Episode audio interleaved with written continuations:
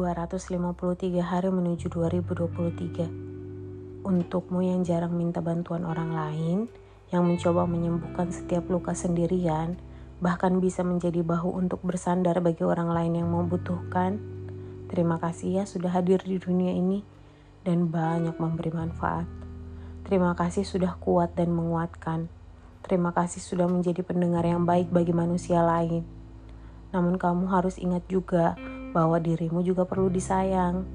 Terima kasih sudah berdamai dengan segala keadaan yang mampu mendewasakan dirimu. Tetaplah menjadi manusia kuat untuk menghadapi segala hal yang tak pasti di dunia ini. Tuhan memberimu keadaan yang mungkin di luar harapanmu, karena Tuhan percaya kalau pundakmu kuat. Tidak ada orang yang naik kelas tanpa melewati ujian terlebih dahulu. Jadilah kuat untuk segala hal yang membuatmu lemah.